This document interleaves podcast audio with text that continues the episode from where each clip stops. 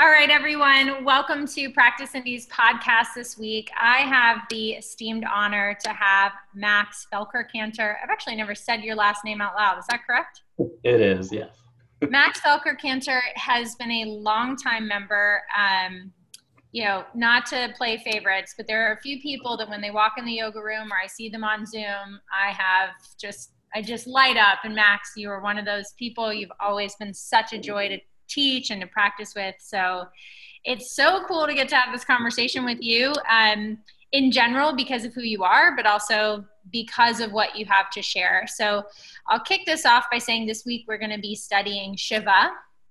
And um, I want to be fully transparent as a white Jewish girl from Alabama that the context and concept of Shiva is much larger than one week of study you know, there is Shaivism in Hinduism, which is an entire sect of Hinduism devoted to Shiva. Mm-hmm. So, uh, by no means is this a podcast on the authority of Shiva, but what I would love to give our students and any yogis that are watching this is just a, like a sliver of something to uh, try to embody this concept into their lives. And I think, in particular, what we're going to talk about today, it's it's incredibly relevant. So.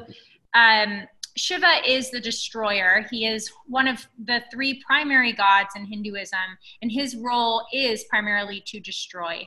And I think in the West, we struggle with the idea of destruction, you know, and I think of holidays that are popular here. They're all about renewal, rebirth, celebration. Mm-hmm. Um, you know, Easter is full of baby bunnies and chicks and uh, and we don't really love to talk about destruction, and um, and it's such an important concept, and especially at this moment in time where we have, you know, national chance of burn it down. I think um, I think it's important to look at this idea of Shiva and the idea of destruction because what comes from destruction is rebirth.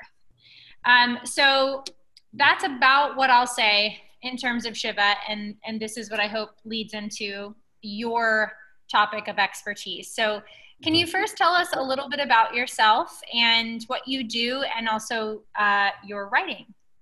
Yes. Um, well, thank you for that introduction and the opening. Um, I am Max Felker Kantor. I um, am a professor at Ball State University in the History Department and affiliated with the African American Studies program as well. Um, my teaching um, is in US history, African American history, um, urban history, race and inequality, but most centrally on policing and mass incarceration um, is sort of some of my kind of broad teaching areas.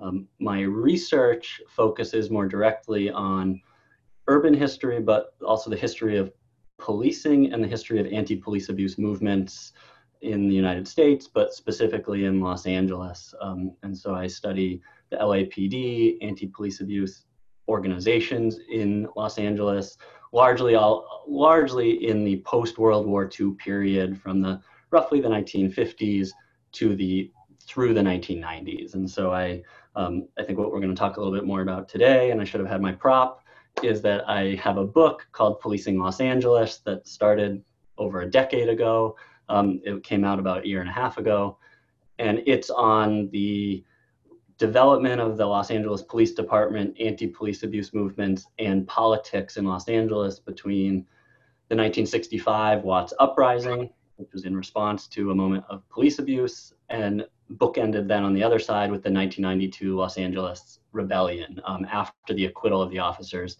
who um, were on trial for beating Rodney King the year before. And so it tracks that and the relationship between those things over time. I feel insignificant even attempting this conversation, but wow. Um, I guess just hearing that, what parallels are you seeing from 1965 and uh, what, what parallels are you seeing from that time to our current period? Yeah, I mean, that's the kind of like really interesting question in a lot of ways. It's, I mean, it's partially the interesting question is that the reason I say that is because, like, I'm a historian, you look to the past, but obviously you don't always expect the thing you study to be like so central um, to your kind of present moment. I mean, obviously, as a historian, I think it's all relevant to our mm-hmm. present, but um, the parallels, I mean, the thing that I've been saying a lot to, to people is that many of us who study this, the present isn't surprising.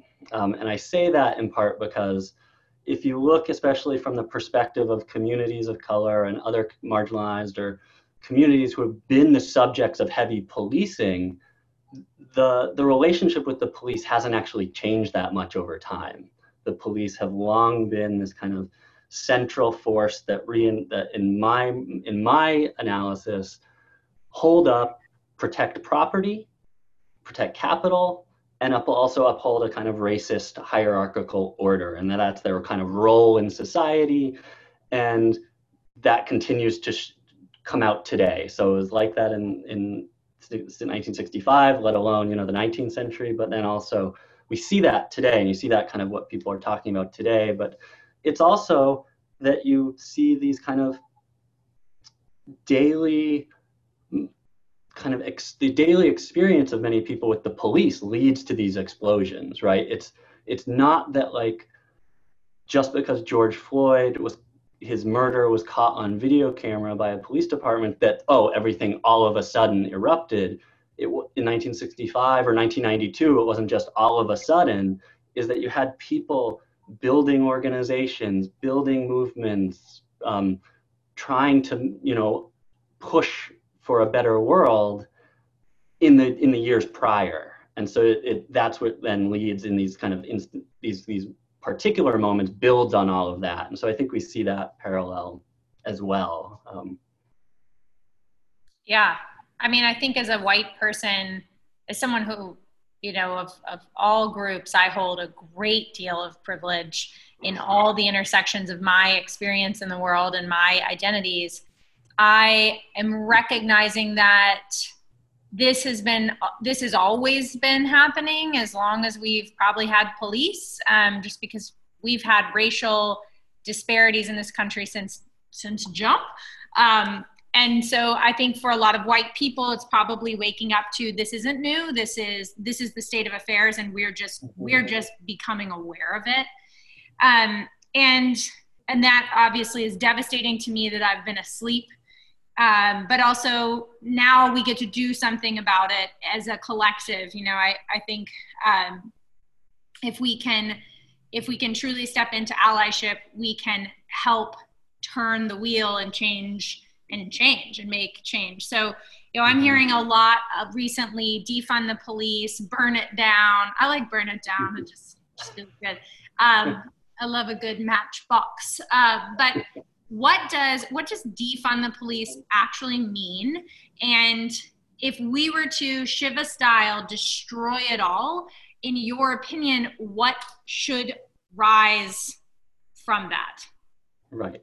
So I mean, there's a lot there. Yeah. Uh, very good question. Um, you know, and I think just to the first part of your kind of talking about like a lot of white, you know, that's one thing we see different now. There, has been a lot of news accounts like, oh, there's a lot of white people out at these protests and all of that. Um, and I think that's important. And it's like, you know, as I think the thing that we always have to remember is like the problem of racism in the country is a problem of white supremacy and a problem that like a lot of white people need to deal with, right? And I say this also self-consciously as a white scholar, right? Um, so it is that it's it's you know it's really important for people to start to shift perspectives because I think there are so many people who grow up, um, you know, and I didn't mention this at the start, but like I'm the I'm the Jewish kid who grew up in Salt Lake City, right? Um, and you know, it's like I didn't have the same experiences that I write about and have learned about with the police as other, you know, and it's like it, it's really trying to get people to say like, so many of us, especially white people, have an assumption that the police are here for public safety and all these sorts of other things. And if you shift your perspective, you know, to other groups, it doesn't look like that. So that's one piece um, that I think some people are grappling with. Mm-hmm. Um, but the defunding the police, I think the easiest way to get into this is to think about what I what activists, especially in Black Lives Matter, the movement for Black Lives, um, call divest and then invest. So what do we mean by that is you die you divest money from things like prisons, policing, um, criminal justice, where there's an overwhelming amount of of resources that go to that, like taxpayer dollars, but you invest those things then in other things that help keep communities safe, whether that's, you know, health service, just like healthcare, mental health, jobs, job training, education, schools, right?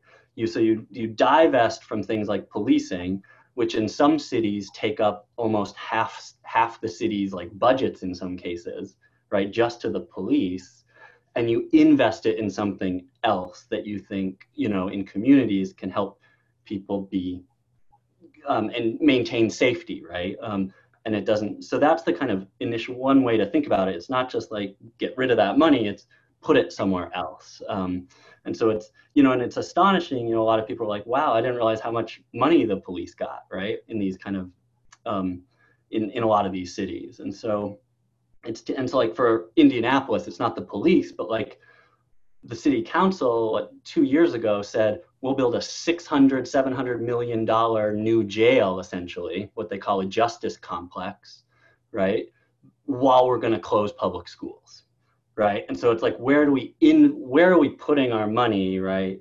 And so that's the kind of same thing with the police. Do you do we invest more in the police to do things or do you in, or do you divest from that and invest elsewhere? Um, so that's part of that. That's like one way to think about it. Um, and then the piece about like what does defunding then look like is, and what is like if you were to burn it all down, um, you know, to be like very clear in like my politics on this, like I am in the kind of a word that a lot of people might have heard going around right now are like police and prison abolitionists, right? Are people who want to see a world in which prisons and policing is no longer necessary, right? And is no longer a thing. It's like building that world. And so, and I am in that camp. Um, and what that essentially means is the thing that, you know, that scares a lot of people. Oh man, um, I just got so excited. I haven't heard of that. And I'm like, oh, I'm, I want to go in there. so, so like, yeah, so it's like these kind of this, and it's been around for a while, but like, you know, the people who, you, who I'm sure you, like Angela Davis is this like longtime prison abolitionist, right? And so she's like one of the examples um, that's been working on this for a long time, but and policing.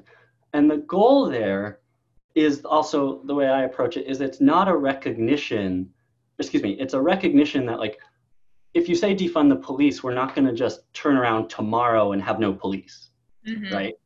Is that what you are doing as an abolitionist project is moving in a direction that changes along the way lead you to a world in which you've invested and created a society within which you don't lock people in cages.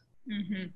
And that you don't need that, that you find other ways to deal with harms that happen in communities, that you deal with other, find other ways to ensure that those, that, you know, safety is ensured in communities that doesn't look like a prison or look like policing as we know it.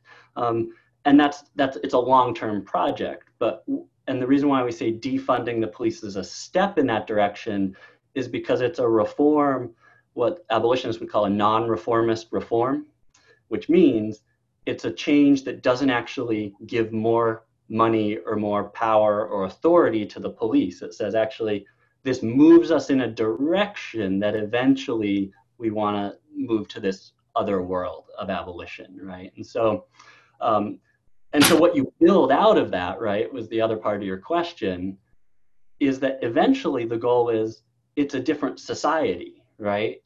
And how you think of it, it's that you in the in the sense of like you invest in all these other things that our society in, in the United States, because it's based on racism and capitalism, has decided that we don't think we need, right? Like real investment in, you know, like universal health care, um, you know, in particular like full employment and jobs for people. Um, capitalism is is predicated on inequality. I know people don't like to talk about this, but um, but it's built on that. And so if we we want to move to a world where we don't have those things, and that's where you get this kind of rebirth of something that looks looks very different. Um, and obviously, I'm a historian, so I can't tell you what that looks like exactly. But the goal is, what things do you do if you take that money away from the police and put it into some other ways of developing safety, community, um, so that people um, can live, you know, better lives. Um, that's a long answer to what you asked, but um, so good. Like, and you answered all of it, which I'm like really impressed at your memory recall right now. Um, it's uh, it's a perfect answer, or at least what I was not knowing that I was looking for. Um, there's so much that is interesting to me there. It's like where you, I've been urban gardening quite a bit in the quarantine. And mm-hmm. uh, something I've learned is like when you, you know, as a as a new gardener to prune a plant feels very scary because you're like, but I got that one flower. you get so pumped about it. But and most plants, what's that? And then the bunnies eat it. And then the bunnies eat it. And then yeah. you have hate for bunnies, which is a dark thing. Mm-hmm. Um, but if you cut the if you cut that bud off and you direct energy somewhere else the plant explodes mm-hmm. and it and it becomes so much healthier and it becomes so it's it's a, it's an interesting thing i've been thinking about is like sometimes to create more abundance and you know betterness or whatever that means you've got to edit you've got to cut things that will feel painful that will be scary but ultimately it will benefit it will benefit everybody um, yeah, and I think this concept of Shiva in particular is I I think it's empowering if we embrace destruction knowing that it's not destruction for destruction's sake. It's not Heath Ledger in the Batman movie when he's like, I just want to burn it down. Mm-hmm. It's to burn it down in order to create a better, more equitable society. And um, and if you can't get behind that, there's a lot you have to unpack. You know what I mean? Like yeah. So yeah, I think I think that's super brilliant and exactly what I was hoping. Yeah, and it's a, like again, it's it's. I've been trying to say this. It's like it's a process, right? It takes time. It's like people think, you know, the same thing. Like you I'm sure you guys are talking about in yoga classes this week, right? It's like you're building things up over time. That's why we come back and practice and practice, right? Um, and the same thing, like in terms of these kind of these politics, right? It's like it's part of this kind of long-term process of building something, and because of a lot of things going on, which you know we didn't talk like COVID and and these kind of this moment of protest, there's an opportunity to really rebuild the world right now. I think, and that's what I think we're seeing from some people. So, yeah, thank you um, for your your honesty and your um, and your thoughts and your time. I guess my last question would just be like, is there is there something you wish people as a historian or as a teacher is there something you wish people knew more about or would and maybe i'm speaking specifically to white people um, would invest more of their energy into learning about or understanding? Is there anything in that regard that would help this destruction to rebirth process in your opinion? Yeah i mean obviously as a historian i would say i think that like people like learning some of this history of whether it's around mass incarceration around policing and all that like these things were all built right historically. Like they're not just like inevitable. They're all built. And so it's like so as a historian my point is like that if you learn the history, right, you can learn the choice that you think you can think deeply about the choices people have made, why they made them, um, as a way to re- really see. Because I think we get into our present and we're like, oh, this is the way things are. Um, but what history often shows us, right, is that nothing's inevitable, and people make choices within particular contexts that lead us to where we've where we've got where we've come, right? And so if you learn some of the history on policing and its, you know, deeply kind of racist past and present, um, that that can help you kind of really interrogate, well, how do we get here? Why is this happening? I think that's a good place to start.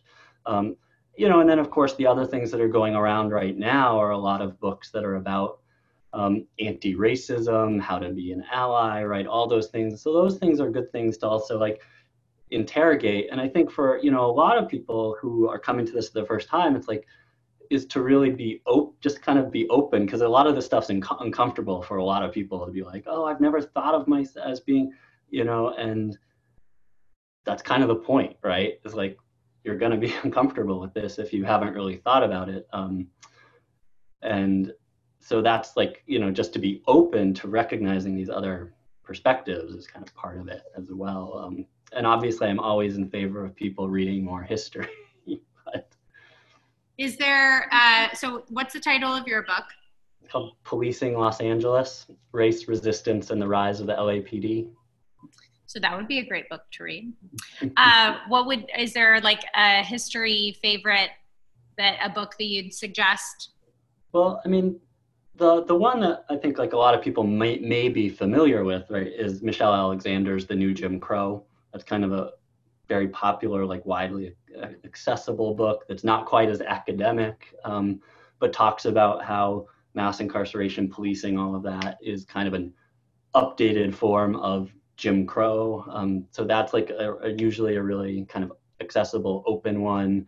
Um, there is obviously like Ibram Kendi's How to Be an Anti-Racist um, is kind of a, is a, is a useful um, book um, getting at that. There's, I mean, there's tons of other historical works, but, you know, for people just getting into it, I think those are like at least two, you know, approachable texts that, you know, can help you start to think about some of these things.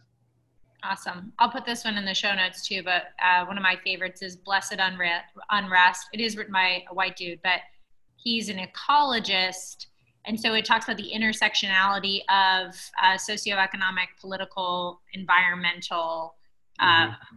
inequity and how they all go together. And uh, I think as a white person, it was the first time I read the detailed account of Emmett Till's murder.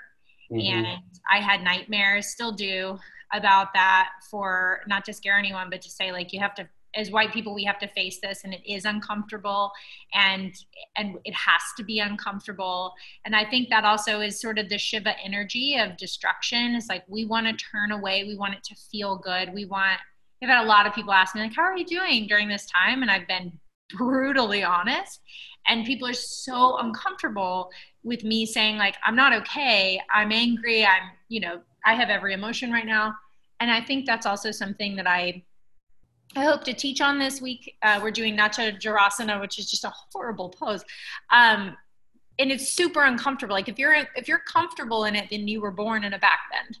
It's just really painful. But I think we have to recognize that that pain and that discomfort is part and parcel of the growth if we're really committed to it. And um, nothing in nature goes through change easily. It's always a bit cataclysmic. So um, I thank you so much for your insight, for your honesty, for you being, for you being a yogi, and for uh, you know, since we've been in the garage to to the, the double decker. Just thank you, thank well, you for being. Well, well, thank you very much, and thank you for for having me and chatting. So.